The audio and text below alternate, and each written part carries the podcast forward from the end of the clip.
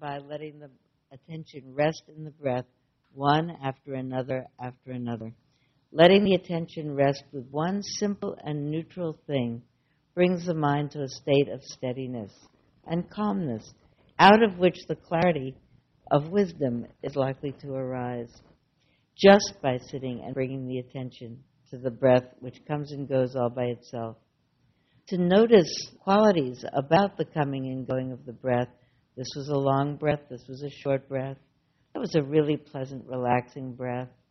That was a loud sound. Okay, now here's the next breath. This is a breath. This is very pleasant. This is very pleasant. Actually, it's not so pleasant, it's a little cold, but maybe I'll warm up after a while. I'll just bring my attention back to the breath, and there's a breath, and there's a breath. The practice of noting, not necessarily in words, but actually in words, if that works for you. It's very helpful for me. This is a practice of wise mindfulness. And the truth is that wise mindfulness, practiced moment to moment, sequential moments of knowing what's happening, really augment concentration. The third, wise effort, the moment in which you discover that you've been asleep or that you've been thinking about tomorrow, you've been worried, storming on the way home, whether you locked your door or turned out the lights or whatever it is that comes up in your mind, if the email you're expecting is going to come. When you discover that your mind has been someplace else, the attention has been someplace else for a while, there's a moment in which the mind becomes aware, ah, I was someplace else. In that moment, which is a free moment, which is really a moment of mindfulness, your attention is free to put it any place you want. Say, whoa, I was somewhere else. Now I'm here. My breath is coming in and my breath is coming out. It was such a relief for me to realize that there was actually nothing lost by that moment of discovering that I'd been asleep or in dreaming of some other part of my life that actually the awareness of that moment of dreaminess and the attention to notice, oh, here I am in this moment, was actually the heart of practice. That that practice of returning to presence is really what we really want to cultivate in our lives. We don't go around monitoring our breaths all day long or reciting blessings of well-being all day long. But be present is what we'd like to be and discovering, and I'll really talk about that as my talk tonight, what happens when the mind isn't present and where it goes when it gets lost, and having the ability to notice, oh, I'm not really here, and be back is really the heart of the practice. So I invite you, if you want, spend the first uh, down, just to listen to sounds around you. I've discovered that if I listen, not for any particular sound, but just waking up ear consciousness. It wakes up the whole body awareness, and my whole body comes into focus more clearly. Kind of like a Polaroid photo that you pull out and let stand in the light for a while. And that just by itself, my attention will settle on the sensations of my body. And if I sit still, it will settle most particularly in the sensations that are the changing parts of the body the expanding and contraction of the chest, the rising and falling of the belly, the sense of movement around the nostrils, the rising and falling of the shoulders, whatever for you are the feelings and the movements that signify breath is coming in and breath is going out. And we'll sit for probably maybe almost a half hour. I thought what I mostly wanted to talk about tonight was courage. When I'm going to go teach somewhere, I think all that day and sometimes for days leading up to it about what I'll teach, what I feel, what's come up for me. And um, I noticed today, particularly, I had the idea about courage because at a few points during the day, I'd meet somebody, and uh, in some circumstance, I was in the post office, and commenting about the fact that there was nobody in the post office. And I live over in Marin, there's a post office over in Marin. And uh, the, the postal worker said to me, well, it's because of the heavy weather that no one's going out. And uh, I said, uh, uh, well, I can understand that. I said, but yeah, I'm going to Berkeley tonight. He said, oh, he said, uh, it's really heavy weather. Do you, you know, are you sure you want to do that? And uh, I said, well, really, I have to go to Berkeley because I'm giving a talk there. So he said, well, I guess you have to go. He said, but be very careful. And I was touched by it, you know, because it was, and I thought that really, it, it, in some ways, it encapsulates uh, what I really have come to think is the essential core of the human potential, that we care about each other, that we have concern for each other, even people that we don't know. You know, take, take good care of yourself. Be, be really careful as you go. And I thought about the, the, you know, the, the ordinary stuff of life. Be careful. This is just coming over to Berkeley in the rain. Be careful. There are so many things to be careful about. I thought about how courageous it is for people to go about their lives in weather outside and in storms inside and continue. And these are difficult times to live in, you know. I think about we're living in a in a in a real storm, so to speak, in a rainstorm, but the whole of this earth is really taken up with a storm of difficulties here and there, and war in more places than it's easy to think about, and complications for the planet itself. It's courageous to be alive these days and to get up in the morning and put on your shoes and socks and go out and do another day. And so many people, maybe even people in this room, dealing with some sort of illness in their own body or in bodies of somebody they love. It's tremendously courageous to get up in the morning and do another day, hopefully. Really, what I've been thinking about in the last year is what keeps hope or spirit alive. Um, how did this come up in my mind today? Oh, there was a great story. A friend of mine told me this story today. She gave me um, a, a, book uh, by Adam Gopnik, um, who writes for the New Yorker, really wonderful writer, and pointed me particularly to the chapter, the book called Through the Children's Gate. And uh, it's a, a particularly uh, moving story about uh, the author's uh, daughter, Olivia. And uh, I, I, read the story together with her, and I said, Oh, I'll teach this tonight, because it has to do with keeping your spirit alive. She, he said that, that when Olivia was three, she uh, announced that she had a playmate uh, that whose name was Charlie, and he was four. He was seven which, uh, according to Gopnik, made him a man of the world for her because she was three. And, uh, and she had whole dialogues that she reported that she had with Charlie, but it was very clear that Charlie was an imaginary person, uh, that, that, he didn't really exist. He was in her mind. He, she had a playmate. And part of the essay is about how uh, Adam Gopnik and his wife worried about whether their child was lonesome or whether they'd done something wrong that she had to conjure up a an imaginary playmate. She seemed to have a very complete kind of dialogue going on, and she had a brother and friends and went to school and seemed otherwise fine. But she would give daily reports on Charlie what he was doing. And uh, at one point she said Charlie got married, so I can't marry him now. And uh, he had a, she had a name for Charlie's wife, and then at some point later, and this is the whole point of why I'm telling you the story, Olivia announced that Charlie's wife had died, and uh, Martha Gopnik, Olivia's mother, said to her, What did she die of? And Olivia said, She died of bitterosity. and I, I, that really is why I told you that whole story, because I really think that the, the way to live in a difficult world is to have a mind and a heart of sweetness, which is the opposite of a mind of bitterosity and that I don't know literally, but certainly figuratively, we die if we have a mind of bitterosity. One of my teachers, Reb Zalman Schachter Shalomi, who probably many of you know, likes to uh, make the analogy. He says the mind is like tofu, that by itself it has no taste. He says it matters what you marinate it in if you marinate it in a bitter tasting marinade, when you cook it, it won't be at all pleasant to eat. But if you marinate it in something sweet, then when you cook it, it will be pleasant to eat. And I think so much about how hard it is to keep the marinade of my mind in a in a pleasant state. I think Actually, I, I was looking in the book today, but I, every time I'm going to teach, I read the whole book over again that day.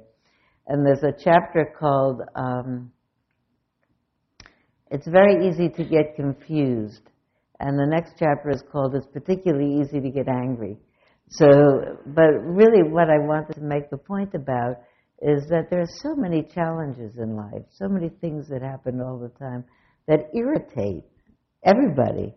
And to be able to notice the mind being filled with irritating dialogue um, that portrays oneself, the narrative that we tell is a woe is me narrative, is really, really um, cultivating a mind of bitterosity and how hard it is to keep a mind of sweetness. I've been telling people at uh, at Spirit Rock for oh maybe a year or more. From time to time, I say I think you should turn to the person next to you on a bus or a train or an airplane, and uh, you know have a conversation. You start a conversation. You say to the person next to you, "What are you doing these days to keep your heart alive?" So usually people usually people laugh when they say that. What they're laughing about is not so much the question, but the idea that you might certainly, might in fact turn to a total stranger and say, "What are you doing to keep your heart alive?" Somebody said if I asked that to somebody on a muni bus, they would get up and change their seat. but in fact, everybody who got out of bed and got in the muni bus knows something about keeping their heart alive because everybody's life is beset with challenges, large or small, from the beginning. And in order not to become desperate, dispirited, we all know tricks to keep our heart alive. Often it's uh, thinking of the people that we love or planning something that will be pleasant. Or what are you doing so that you won't lose heart is another way to talk about it. I years ago asked a friend of mine who, uh, however much I thought of myself as a political activist, way out activisted me, and I was very proud of her. And often in causes that failed, that were defeated and didn't, that where what I thought was the right side and what she thought was the right side didn't prevail. And I remember asking her, What do you do to not lose heart? And she thought about it for a while. And then she said, I talk to my friends. And I really understood that then and now in quite a profound way because it becomes clear to me the more time that passes that a warm connection with someone else, even if it's one person who feels as I do and hopes what I hope and thinks that what I hope is a possibility is actually a possibility, keeps my own hope alive. I think so much about the way that I am sustained by my ability to connect in this world. My sister in law, for a while, uh, when she uh, moved to uh, Durham a couple of years ago, was looking around for um, uh, a cause to volunteer for. She's a she's an investment um, uh, manager. She worked for a, a Morgan Stanley branch there, so her work is finance and numbers, but she was looking for something that would um, give her sustenance in the way of serving the community. So she became a volunteer for the American Heart Association, and she was very excited about it. And she called me to tell me about it, and she said, You know, I'm learning, I'm studying so much because she said there are all kinds of things I didn't know. She said, Do you have any idea how many people in this country die of heart failure? And, uh, you know, in fact, she meant literally heart failure. But I thought that's a really important line to think about. How many people die of heart failure because their own heart is not sustained by relationship? Their own heart is not kept warm by their ability to connect with the goodness in the world.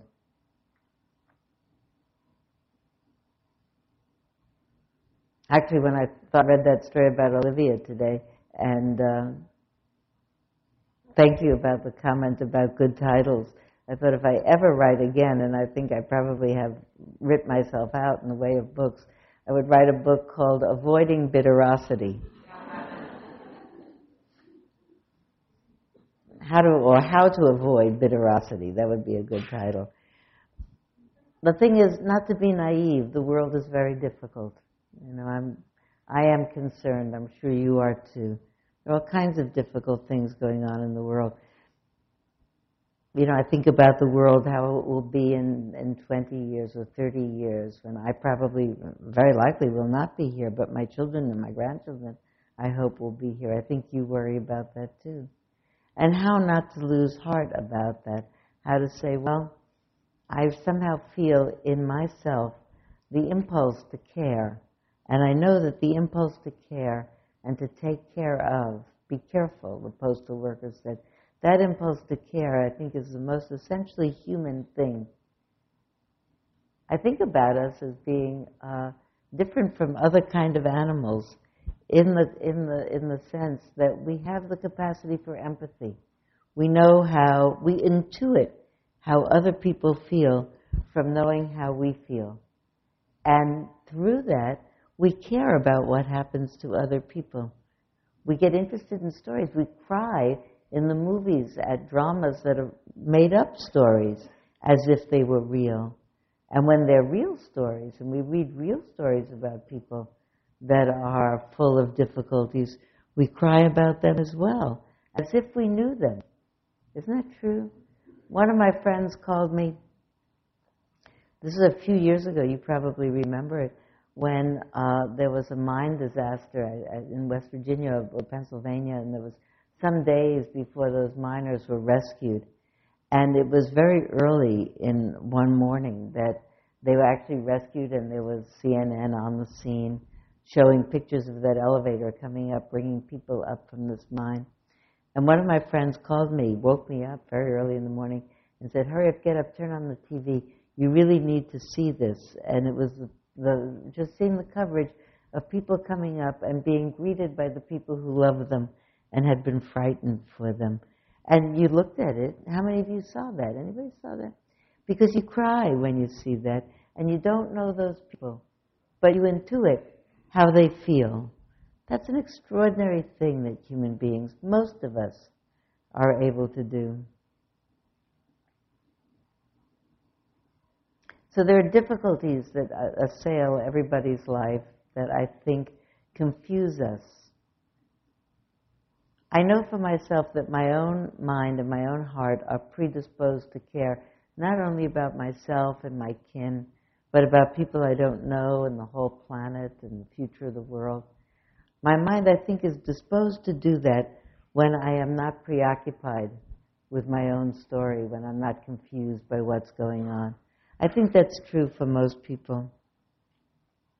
I think when we talk about spiritual practice and about the mind that's full of wisdom, it's that wisdom that knows that there are difficulties in the world and that we can complicate them by not looking at them clearly, or we can look at them clearly and respond to them. That there are difficulties in the world and that they're not there by accident when I look at the, the complications in the world and the wars and the planets and the inequalities and the ways in which people don't use each other and the planet well, I think to myself, this didn't become like this by accident. You know, it's not by something apart from human action. I think the biggest piece of wisdom for me is recognizing the truth of karma, that things happen because other things happened. And when I think that, this world is in the difficulty it's in because of things people did, I'm very inspired that it can get out of the difficulty that it's in by things people could do. And I'm remembering in that moment that the answer to the world's difficulties, I mean, all, all the things that we do to help in the material and the substantive ways that we do, but in the long run, if there is enough time for a long run, the way that the planet will be sustained is when people realize that we feel better when we take care of each other. We'll have a better world when we take care of each other. That we can convert people to kindness rather than win and triumph. That nobody ever, in the end, comes out where they fight over something, but when they seduce each other into kindness really what I've been thinking about in these last few years is what is it that we can really trust? What can I really trust? And what I think I really trust is that truth about myself and about human beings that we have that capacity. When I am frightened about what's going on in the world and about to be seduced into despair, I think about the fact that when my mind is clear, I care about what happens. I want things to be different. And I suddenly, in that moment of caring, have the energy to do something to make a difference. And then I remember that everyone, pretty much everyone, I think, has that capacity. I'd say, I suppose, that what I trust in is that uh, the fundamental nature of the human mind as being benevolent and wanting to connect in warm, caring relationship. I'll tell you the story that started me writing that book because it's really about that. I don't have to read it to you because I wrote it. I know it. Um, my friend Martha called me. I was sitting at my computer writing. Actually, the book begins this way. I can probably do it by heart. I was sitting at the computer, my computer writing when my friend Martha called to tell me that her brother Jack's condition had suddenly taken a turn for the much worse. I felt badly for her and for Jack, a man that I knew a little bit, not so much, but I knew about him and about his children and his grandchildren. I knew his sister Martha very well. She was a good friend of mine. I knew his mother, his aged mother, who lived with Martha. And I knew that Jack had been sick. So I talked to Martha for a while on the phone and um, said what I hoped were consoling words. And then when I hung up the phone, I turned back to the computer and I realized I was eager to get back to writing because I'd had, just before the phone had rung, what I had thought was a really good thought. And I went back to write and I realized I'd forgotten what thought I'd had. And I heard my mind make the thought, how inconvenient of Jack to get sick just today. And honestly, I could feel my heart wince about that. So I turned off the computer and I lit a candle and I sat in my rocking chair and I looked out the window and I thought prayers really for Jack and for Martha and for her mother. May your suffering be eased. May you be peaceful. Then I thought about the other people that I knew in the world who were in special trouble at that time. And I said prayers for them as well. Sometimes, you know, I'm pretty sure all of you are familiar with the metta resolves. Sometimes I actually say them exactly in the formal way. May you be safe, may you be happy, may you be strong, may you be healthy, may you live with ease. Sometimes when I really know and um, the person that I'm saying them for, I say what I might say to them in real life. May these days not be difficult for you. May be eased in your pain. Because it's, it's as if I'm talking to that person. And then I thought about my family, who were at that time all well, and I wished that they would stay well, and I made resolves, wishes for their well being. It was fall of the year. I remember that the flowers on the deck, as I looked out, were fading. They were the last of the flowers. And I realized how short life is and how fragile, really, over before you know, like the season's flowers. And I realized how content I was. I thought to myself, I should get back now to the writing. But I didn't feel any impulse at all to get back to the writing. And I realized as I thought about it that what I am happiest at is feeling myself connected to someone else in some permutation of warm connection, in friendship, in consolation, in appreciation. those are actually really the three permutations of an equanimous heart. Those are the three ways in which the heart that's balanced and clear manifests itself. And I realize that when my heart is balanced and clear, it manifests itself that way. I think everybody else's does too. When I get confused, which is often, I forget. And I actually thought when I wrote this book, I'm not writing this book about staying unconfused because I don't think that's possible. I really am writing the book about becoming clear again after having become confused because it's very easy to become confused. You know, uh, I wrote a sentence down today. This was this afternoon. It was a test for myself. I was thinking about how to tell you about this because when you've written a book, it's a, a great part of the fun is doing an evening like this where I'm not rushed. I can run over 15 seconds. I can start early or end later or take questions. But when you're interviewed on the radio, which happens a lot, I love it, you get anywhere up to an hour. Tomorrow, if you listen to Chris Welch at noon, you'll hear me and Chris talking on KPFA for an hour. You have an hour, you can expand on everything in the world. Sometimes you have a half hour, sometimes you have 15 minutes. Sometimes you get two to three minutes in a news program. And so someone with the, the interviewer will say, ah, what's your book about? And you have two to three minutes to tell the whole story of what is the point of your book. So do you remember that uh, uh, program years ago, Name That Tune? I can name that tune in three notes. I can name it in four notes, one note. So I thought to myself, I will see in how many seconds I can say what's in this book. So I wrote it down because I wrote it down because I could hear it in my mind, but then I wrote it down and then I timed it on my watch. So it should take 45 seconds to say. Someone says, "What's what did the Buddha teach? That's it. What what did the Buddha teach as you have portrayed it in this book?" It, I would say it's true for me. You can time on your watch.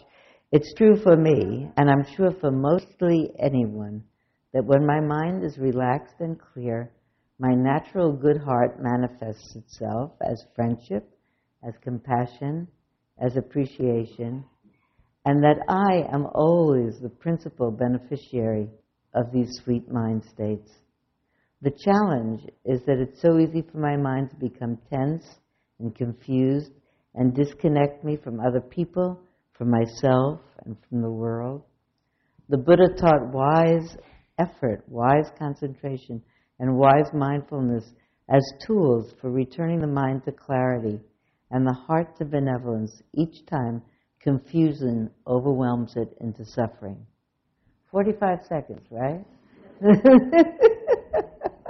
that's the whole, that not only is that the whole book, but that's the whole of the Dharma. That's exactly true. That's the whole of the Dharma. That the mind becomes confused. It's incredibly easy to become confused. I will tell you, this, this is one of the stories, a short little story that comes in my mind right now. I'll tell it to you. Then I'm going to talk about those three wises. But I'll tell you this story because one of my favorite stories of the past couple of years because it is so typical. Any one of us could do a variation of this story. I was on a uh, uh, airport security line, going along, pulling my carry-on with me, traveling alone, going, going, coming home from Denver, I think. And, you know, wending my way up to the security inspection place. And you hear the people's conversations in front of you and behind you, especially if you yourself are not talking. And all of a sudden, I become privy to the conversation of two people right behind me. And the conversation goes like this Person one says, It's your fault. Person two says, What do you mean it's my fault? It's not my fault. Yes, it is. It's your fault. It's your fault we're late. Prove it to me that it's my fault. I don't have to prove it to you. It's just your fault. It's going back and forth, back and forth, back and forth. So I, uh, they sound like young people. I turn around, I'm pre- pretending to look behind them, but I'm actually looking at them because they sounded like young people two young people dressed in uh, uh, Nike running suits and carrying out either tennis rackets, something or other that identified that they were going on a holiday. And uh, they're a couple going on a holiday, and I had this momentary thought, an urge, that I'm going to turn around and say, listen to me. it doesn't matter whose fault it is. if you're late and you miss the plane, there'll be another plane afterwards. And you don't know anyway if this plane that you're hoping to get on is going to be the one that gets there safely or the one that crashes and the one that goes afterwards is the one that gets there safely. You don't know anything about anything, so but I didn't say anything. I thought I could get away with it, but I didn't say anything. And I pushed my stuff through the uh, the security inspection, and you have to unzip everything and uh, uh, open the computer and take off all your clothes and your shoes. You get and you go through the you go through the sensor, and on the other side, you have to hurry up because you have to zip up the bag and zip up the computer and get the shoes on, standing on one foot, the other foot, and your jacket back on. And in front of me, there was another couple coming through, just in front of me. And in the middle of also they getting dressed, they stop and they turn and they give each other like a hug, just like this. It was like a gesture of affection. It wasn't a big scene, but it was anyway a gesture of affection. And I, I imagine they, they, they were congratulating each other about having made it through the security. but I had a momentary thought then that I was going to turn around again and call the attention of the people behind me to the people in front of me and say, listen, there are two ways to do a challenging situation. Either you can have a fight about it or you can kiss about it, and kissing is better. So isn't that a great story? I love that story. I love that story because it is a it, it's a uh, what do you call it? A paradigmatic story. You could take that story and plug in any name, any place, and any situation into it. Uh, each of us could think of a time when we had a fight over whose fault it is. And it never matters whose fault it is. What is, is. And it isn't anybody's fault. It's, it, it, the whole thing is a conspiracy that goes back to Adam and Eve. And when you're going to think about karma, it is never anybody's fault. It's a great coming together of the karma of the moment, and there is never anyone to be blamed for anything. That's a whole big story. It'd take an hour to do that, at least. But it's true. So, eh, but I have a friend who says that those three words, it's your fault, have caused more trouble in the history of the world than any other three words. And I think that's probably true. But when I tell that story to people, I also say to them, I don't want to suggest that that could happen only to these young people who are naive and unsophisticated and they don't have the Dharma and that it would never happen to me, because it happens to me now. If I'm startled and I'm uh, confused about something happening not the way I wanted it to happen because it, for whatever reason. I think it's the nature of minds to fall into confusion. And I think that the insight of the Buddha in the Eightfold Path, and in the, particularly in the three middle parts of the path, in the mind training parts of the path, are the ways to bring the mind back out of confusion into a place of balance where it sees clearly. I see that you like that story, so I'll tell you the other story that goes right after it. Then, I'll, then I'm, we're going to practice a little wise mindfulness. I love this story anyway, because it's a story I tell right when I say, you know, I'm not that wise either. I, you know, I would make a mistake if I got upset. And the mistake I tell is that um, some of you know that I live part of the year in France for the last couple of years. My husband and I have a very small house right on the Spanish border, and uh, it's quite teeny, and we're very fortunate to have bought it. And uh, we furnished it in uh, not very much furniture because it's very small, but with antiques from an antique store in the small town near where we live. And I don't know anything about antiques. I've never had an antique, but it looked like what I should put in it because the whole thing looks like a dollhouse. And uh, we bought a bed for it and uh, we bought a bed and a secretary and one other thing. And then we came back to the United States, and we were assured that um, the, it would all be delivered by the time we returned, and it was all delivered. What also came with it was a 400 euro bill in excess of what we had already paid for apparently the custom made mattress for that bed that we bought. So I called the Antiquaire and I protested the bill, and she said, alas, uh, the uh, fact that the bed is narrower than a regular uh, double bed. In 1840, they had smaller bodies and narrower beds, which it's fine. We're small people, but but they had to have a small mattress made for it, and that's really why, alas, it cost more. But now I was on my way to the um, uh, antique store to protest in person because I was goaded on, urged on by my husband, who was mad and who doesn't speak French. this is an awkward situation for me because I am by nature conflict avoidant. I don't like offending anybody. So I'm going because I, he is upset and I don't want him to be upset. On the other hand, I do not want to upset the antiquaire. How many people can empathize with that particular conflict avoidant stance? And all the way there, he's uh, trying to whip up my enthusiasm for the discussion. Tell her that we already paid, that that was part of the deal, that it was supposed to be all included, that the check covered it all, that if it turned out that the mattress wasn't readily available, it's her fault. She's the uh, expert and she should have known it, and therefore she should make up the difference. I said, uh, she is a small, she's an 85 year old small town auntie care. She's not Macy's. You can't go back and change things. He said, nevertheless, you should get her to give you at least, if she doesn't give us the money back, she should give you one of those bedside tables, two of them that you were looking at when we bought the bed. We go, I say in my best, most polite French, I explain our situation and how we really enjoyed all our previous dealings with her and how satisfied we were with everything. But unfortunately, because of the surprising event of the 400 euro overcharge, we were left with some uh, unhappy, uh, sad, bad uh, feelings, mauvaise émotion. Uh, and uh, Madame the antiquaire looked suddenly very concerned, and she leaned forward and she put her arm on me, and she said, "Oh, Madame, Mauvaises émotions are very bad for you. You should put them down. she said, let them go.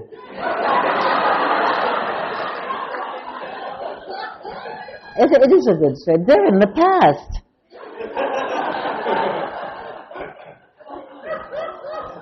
I mean, this is great. I mean, I also, I, I was sitting there listening and I was actually laughing inside because I thought, it actually picked up my spirits. It, you know, it's like she reminded me of what I know. She, the, her final line was the best.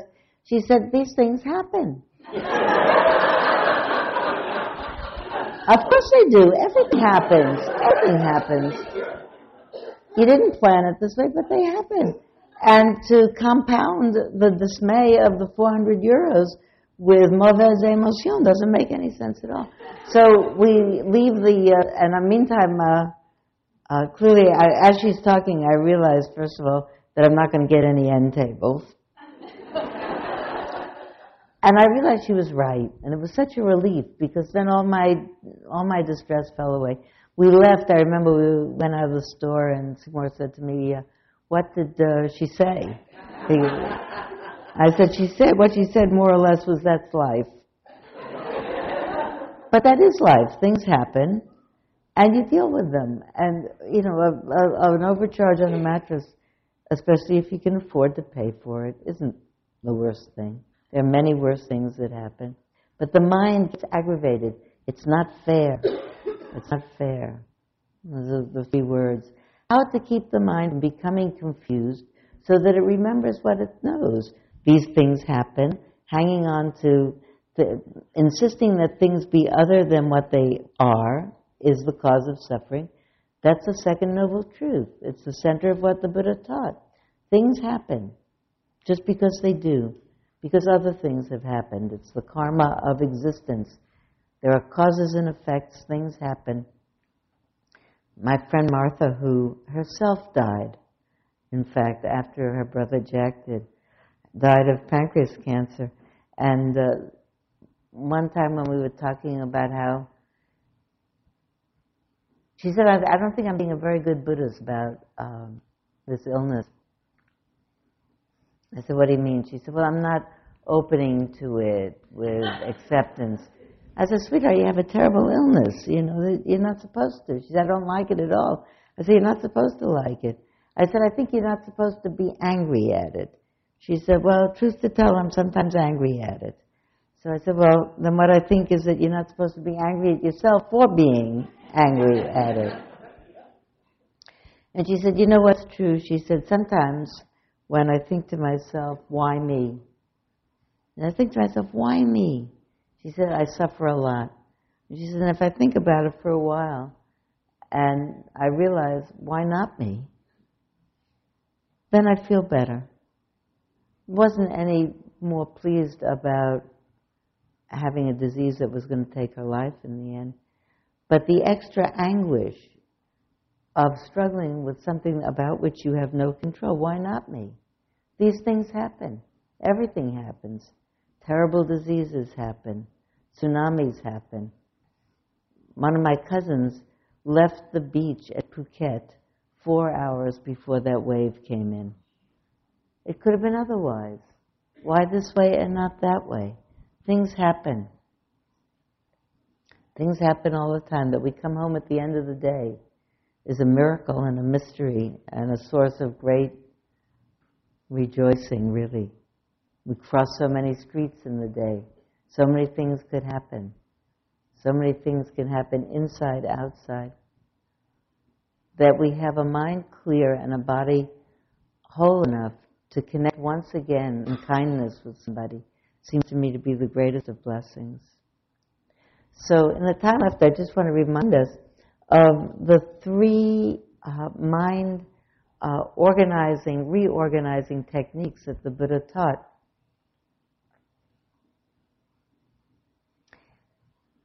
I'm sure you're familiar with the Eightfold Path. Are you familiar with the Eightfold Path? Enough people who knows the Eightfold Path? Who doesn't know the Eightfold Path? Okay.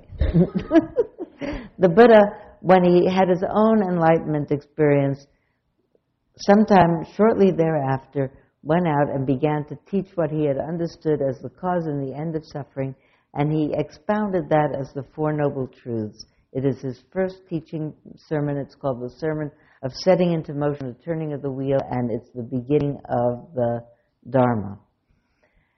The first noble truth is that life is inevitably challenging for everyone, and ultimately we will lose everything that's dear to us if, unless we are lost to it first, because things change all the time. It's not a, a pessimistic uh, religion, it's a realistic religion. The second noble truth is that not the cause of suffering, but suffering is the inability of the mind to accommodate the truth of the moment, to insist that it be otherwise. It's like this. It's like discovering that the world is a tremendously amazing drama unfolding, but it's not just my drama. It's six billion dramas, six billion human dramas, not to speak of everybody else's, every being's else's drama, but six human being dramas, all like on a giant television, all unfolding. And I am an actor in the drama, but I am not the director of it. And realizing that I'm not in charge. Things happen for reasons.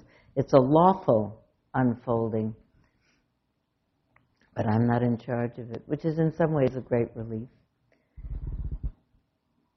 That's the second noble truth that the, the mind in contention with what's the truth is the mind that suffers. That peace is possible is the third noble truth, that we don't have to suffer.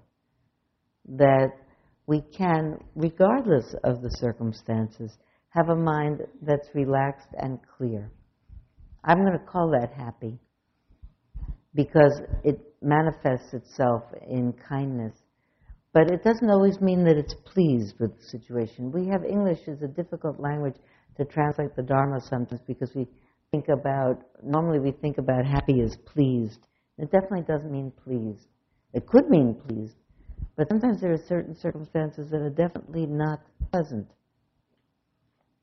But for the mind to be able to say, this is what's happening. This isn't what I wish was happening.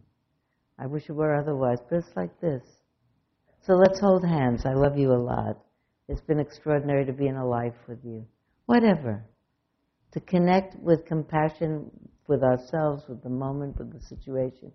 It's a possibility for the mind to grok the moment, to know it in a way that doesn't fight with it. And the fourth noble truth, of which these three parts are the middle part, are the Eightfold Training Path that the Buddha laid out for his disciples as a way of developing a mind that was able to keep itself clear or return itself to clarity. And the three middle parts, the first three parts are morality trainings of how to uh, how to act in a way that didn't cause suffering in yourself and other people, how to speak in a way that didn't cause suffering yourself and other people, how to make a living, have a livelihood in a way that doesn't cause suffering. The last two parts are about diligence in developing knowledge and aspiration to continue to develop knowledge. So they're more the studying parts, and these are more the social parts.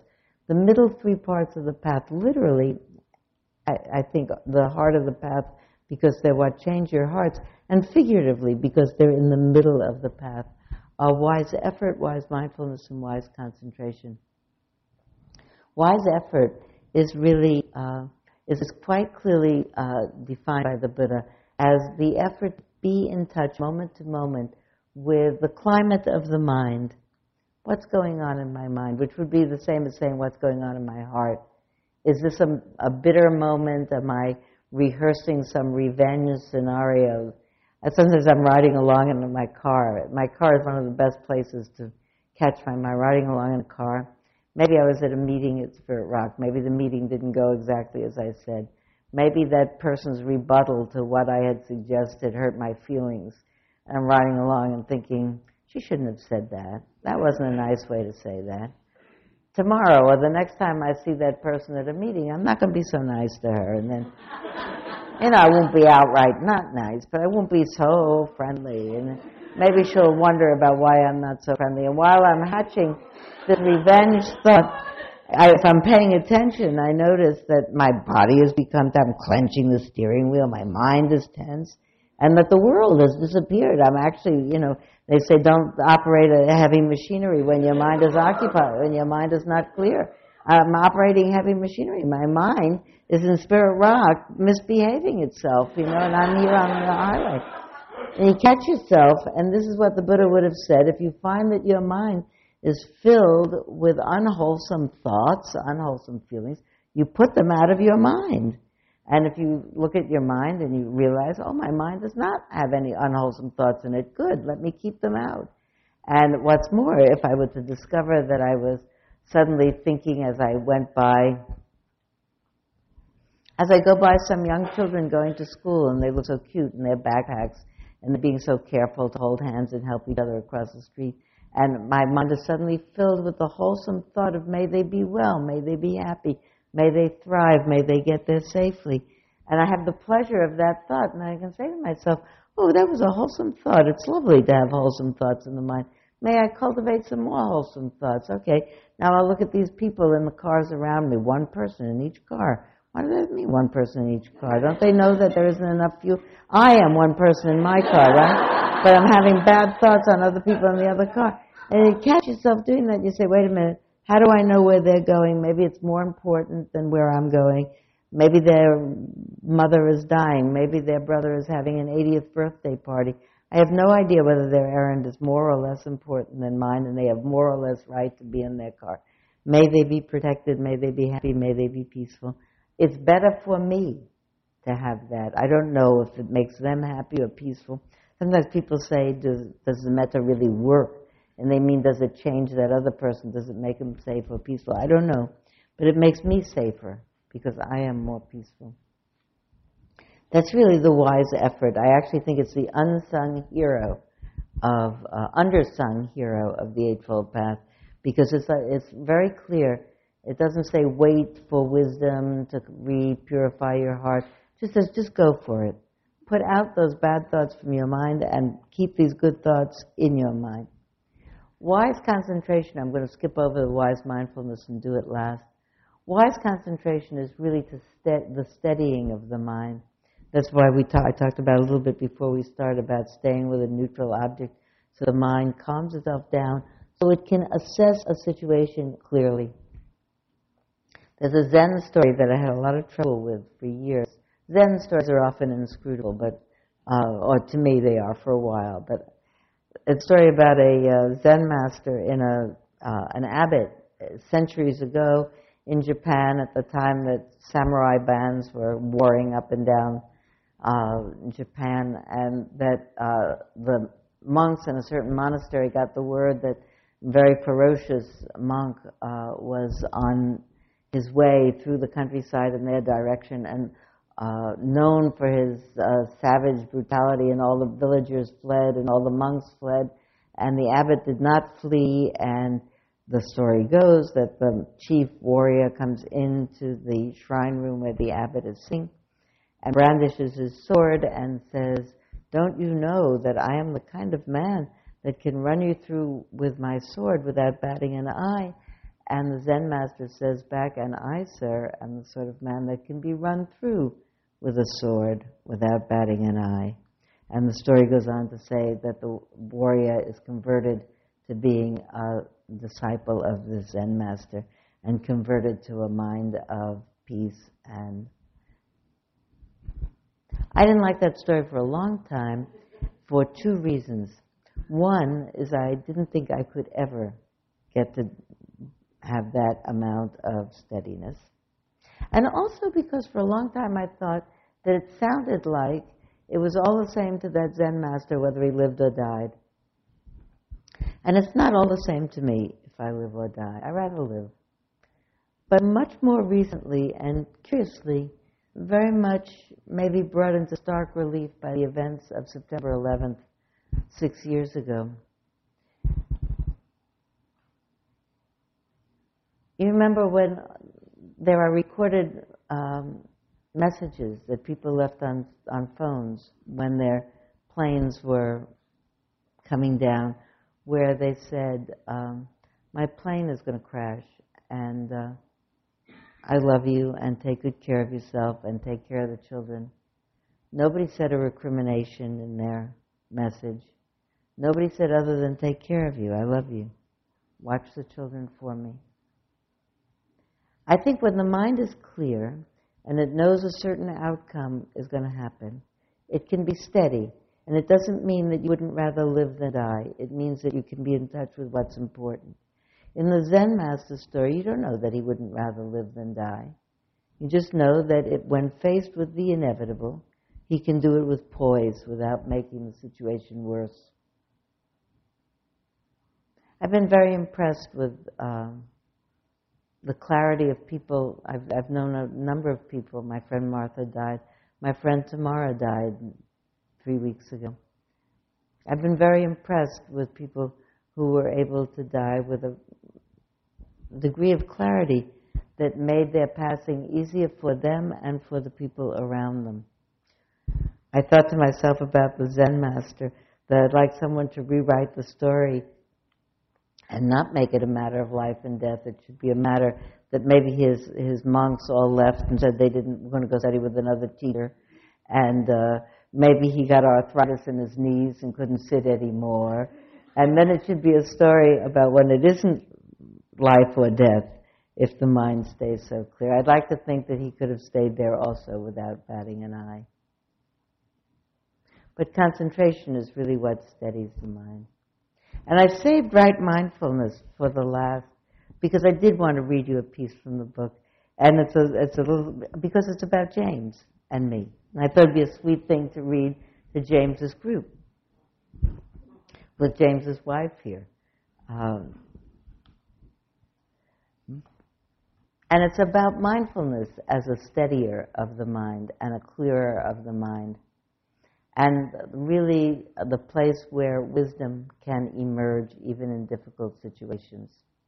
I could tell you the story, but I'll read it. Because then I'll tell you it exactly the way I'd like to. In 1986, it was 86, in 1986, in the early afternoon of the midpoint day of a two week mindfulness retreat on the south coast of the big island of Hawaii. The bell to end the meditation period rang only 10 minutes after the session had begun. The retreat manager announced that she'd been notified by the Civil Defense Office in Hilo that an earthquake off the coast of Japan had caused a tidal wave. The wave was crossing the ocean in our direction and was projected to arrive in three hours. We have 70 people here, she said, and only one car. Since there are no available buses to send from Hilo and we can't leave, the civil defense told us to take high ground and organize our supplies in case we get stranded.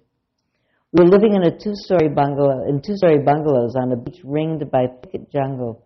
The best we could do to take high ground was go upstairs.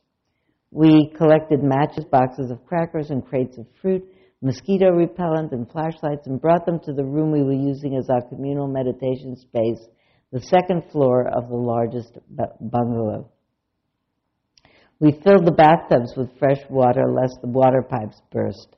When we had finished preparing, we took our seats around the room. Most of us, facing our teacher, were also facing a wall to wall window that looked out across the sea to the flat horizon. The teacher, Joseph Goldstein, told the story of a Zen master of long ago who asked, What would you do if the waters of the north and the south and the east and the west all rose around you? The Zen master, Joseph continued, was reported to have said, I would just sit. Then Joseph said, Let's sit. I closed my eyes and then opened them again, checking the horizon. I felt my heart pounding. I wondered, I wonder how I'd feel if I were in that situation today with the images of the recent devastating tsunami in the Indian Ocean in my mind. I remember that at the time, imagining what a wall of water, imagining what a wall of water would look like, I was terrified. I closed my eyes and noticed that the room felt unusually quiet. I took a breath and felt it enough to have it catch my attention. I suppose out of habit, I began to name my experience to myself breath in, breath out, breath in, breath out. It's very quiet. My hands are cold. My heart is pounding. I'm trembling. I heard my mind saying, I want to drown. And also, take a breath, Sylvia. Now take another one. I noticed my mind quieting down as I named breaths in, out, in, out. I remember feeling surprised to find that my hands felt warmer and my heart had stopped pounding. Maybe the tidal wave will happen, I thought. Maybe not. I don't know. Realizing that I didn't know provided a moment of relief. I opened my eyes. It was windy outside, and I could see the palms swaying. I noticed that one man was watching the sea with binoculars. And I recall feeling touched by that, imagining him thinking that his checking close up could make a difference. My good friend James was sitting next to me. I thought about James's pregnant wife Jane at home in Berkeley, and I suddenly wanted very much for us all to survive so that James could be home when his child was born. James's hands were folded in his lap, as were mine. I reached over and tapped his knee and held out my hand. He reached for it, and we both closed our eyes and sat for a long while holding hands. I noticed my friend Len, an executive with KCBS in San Francisco, sitting across the room, and I thought, if we survive, Len should be the first one to use the phone.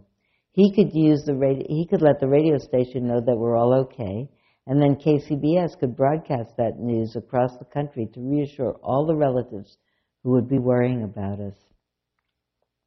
The tidal wave never arrived. It passed south of Hawaii. It's more than 20 years now since that day, and I find that when I remember the event, or I tell it as a story, the drama of it, can you imagine, is not what I think about. After all, we did survive.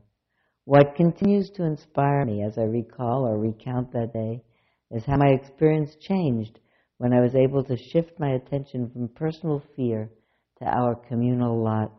We were all threatened. We all wanted to live. We all had family or friends who loved us. The outcome of our situation was completely out of our control. And I cared. Of course, I cared about myself and I thought about my family and hoped that they would not lose me. But I realized that I felt better, as if a burden had shifted when I thought about other people's families too. Perhaps that's the clue about happiness. Inherent in caring connections. The frightened I who struggles is replaced by the we who do this difficult life together, looking after one another, holding hands. So I'd like to suggest, as we uh, have a minute or two of metta reflections, that uh, you might like to hold hands with the people sitting alongside of you, if it's convenient to do that. I'll hold my own because it's here. we'll make Buddhist history. We'll hold hands in the shrine room.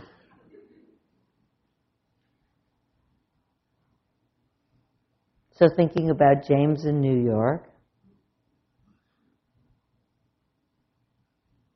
and everyone else that we love and care about, our kin, our friends.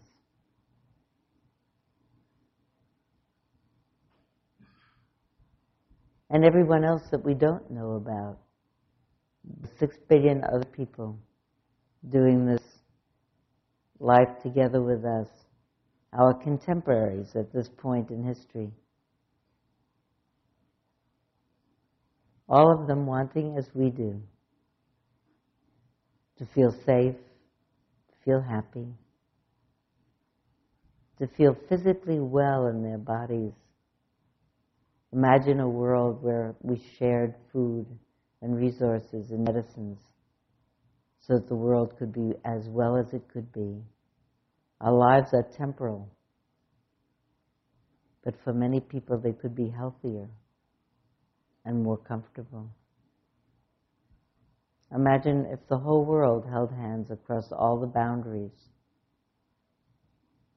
and we became kin to each other. May all beings everywhere become safe. May they feel content. May their bodies be as well as possible. May their lives unfold with ease. May the merit of our practice together, of our being together and sitting together and learning together with intention to clarify the mind and heart so that our intrinsic benevolent nature can shine through for our benefit and the benefit of all beings. May that merit be offered freely for the benefit of all beings everywhere. May all beings everywhere be peaceful and happy and come to the end of suffering.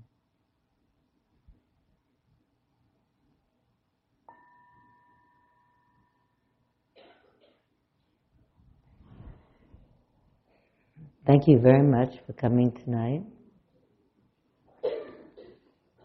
Take good care of yourself. It was a pleasure to be here with you.